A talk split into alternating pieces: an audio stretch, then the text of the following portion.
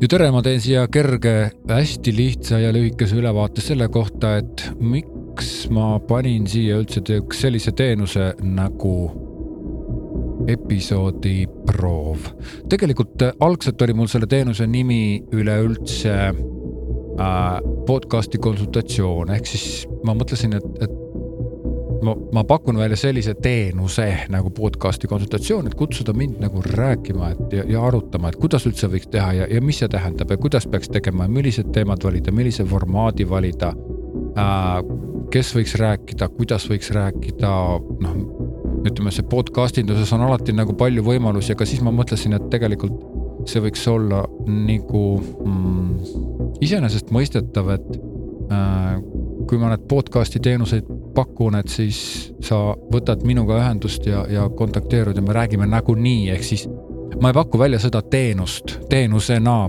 podcast'i konsultatsiooni. aga ometigi, kui sa juba oled tulnud siia lehele, et vaadata episoodi proovi, siis, siis ilmselgelt sa oled huvitatud sellest teemast. sa, sa tahad podcast'i alustada või siis sa tahad lihtsalt, lihtsalt proovida ilma, ilma nagu võib-olla suuremate plaanideta või tahad lihtsalt ühte podcast'i episoodi, ühte jutuajamist ära salvestada, see on ka okei. Okay.. seal ei ole midagi hullu, aga, aga siiski selles mõttes, et kui sa näiteks tahad mõtelda, et kaalud podcast'i alustamist, siis üks võimalus on jah, et me kõike nagu kaalume, me kõike nagu planeerime läbi, siis, siis tegelikult ma leian, et otsetee ja lihtsam tee ja kiirem tee ja, ja nii-öelda elusam tee on võib-olla alustada kohe mingi esimese prooviepisoodi tegemisest, sellepärast et olen näinud korduvalt, kuidas inimesed, kes äh, justkui noh, tulevad mulle raadiosaatesse näiteks, äh, nad on väga hea jutuga, suhtlevad väga hästi, väga kergesti-kenasti ja siis, kui tuleb nende jutu kord, siis nad kuidagi nagu lähevad krampi või nad ei saa rääkida, ehk siis mikrofon, kui sa ei ole sellega eelnevalt koos tööd teinud, võib tunduda ootamatult kummaline, ootamatult imelik Mm, seal on teatud asjad, mida peab äh, silmas pidama, teatud kõnemaneer, teatud selline noh, ütleme, see mikrofon nõuab harjumist. teiselt poolt jällegi ma olen näinud ka seda, et äh, ühel podcast'i koolitusel, kuidas inimene, kes oli väga skeptiline igasuguse podcast'i suhtes, peale selle, kui ta oli oma proovijupid seal, umbes kõik inimesed pidid lugema ühe proovijupi sisse peale seda, kui ta oli oma proovijupi ära lugenud, siis selgus, et tal on väga hea podcast'i hääl, tal on väga hea intonatsioon, tal on väga huvitavalt ja vabalt ja kenasti räägib, nii et noh, ütleb, et seda nagu kunagi ei tea, et kuidas, kuidas see mikrofon sulle mõjub. mõnel inimesel on absoluutselt mingit probleemi ei ole, teisel on probleemid, aga ma võin näiteks täitsa vabalt ütelda ka seda, et ka minul olid kõvad probleemid ja ma ei, noh, ma ei ole sünnipäraselt, ei oska rääkida mikrofoni sisse aga aastatega harjub sellega ära ja see ei, ei ole nagu midagi hullu. kõige tähtsam on see, et, et saada aru, et, et miks seda podcast'i üleüldse vaja on ja, ja kuidas see podcast töötab, et ma olen küll podcast'i usku inimene, aga ma ei ütle seda, et, et nüüd nüüd õudne, et minule meeldib podcast ja nüüd absoluutselt kõikidele see podcast sobib igasse olukorda igatepidi huvitav, kena, lahe. ei ole, podcast on väga spetsiifiline formaat ja selle jaoks, et seda podcast'i käima lükata, noh, peab olema ikkagi spetsiaalne soov tegeleda podcast'iga, soov tegeleda äh, podcast'i promomisega,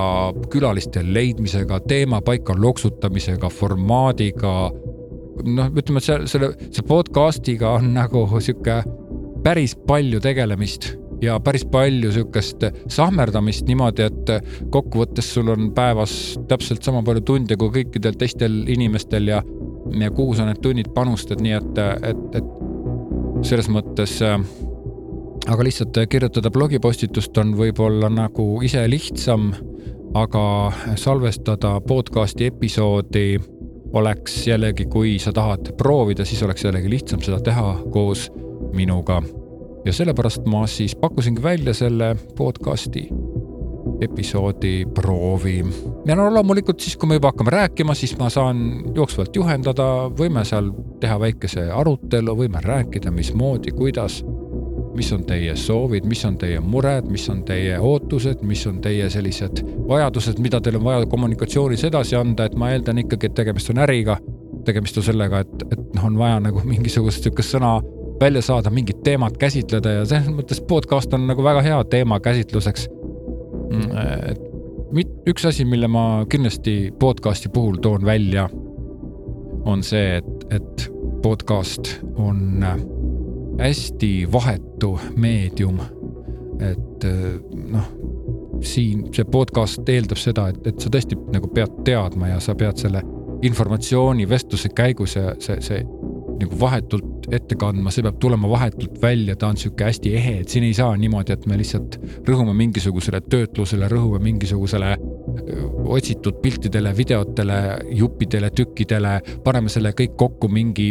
ägeda programmiga, mingi ägeda tegija poolt, et, et, et see, et mina episoode töötlen, see on nagu üks asi, teine asi on see, et peab olema sisu. jutt peab olema sisukas, jutt peab olema mõttekas, jutt peab olema huvitav kuulata noh, ma ei eelda nüüd, et, et minu juttu nagu meeletult huvitav on kuulata, aga ma e, oletan ikkagi seda, et kui podcast on midagi, millele sa oled mõtelnud, siis sa võib-olla kuulad seda juttu ja ja samamoodi on ka sinuga, et tegelikult kõikidel ettevõtetel on neid huvitavaid teemasid, mida, mida kuulata, nii et kokkuvõtteks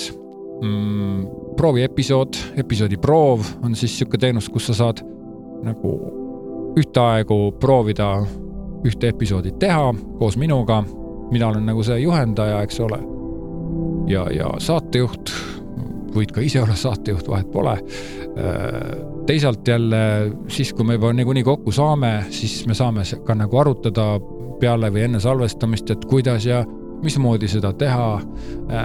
siis ma lähen koju, töötlen selle episoodi ära, siis sa saad MP3 faili